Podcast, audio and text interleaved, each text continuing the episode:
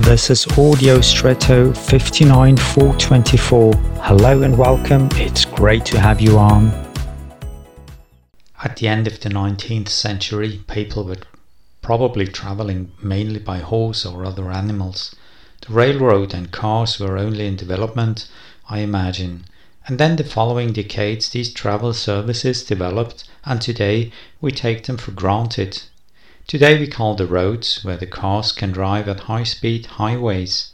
I do not really know what relation there is to altitude, but at some point a term had to be found for this innovation, a road for the fast cars. This did not exist until then. We live in constant change, and no matter how old you are, you are young enough for something new, for which you may find a new name.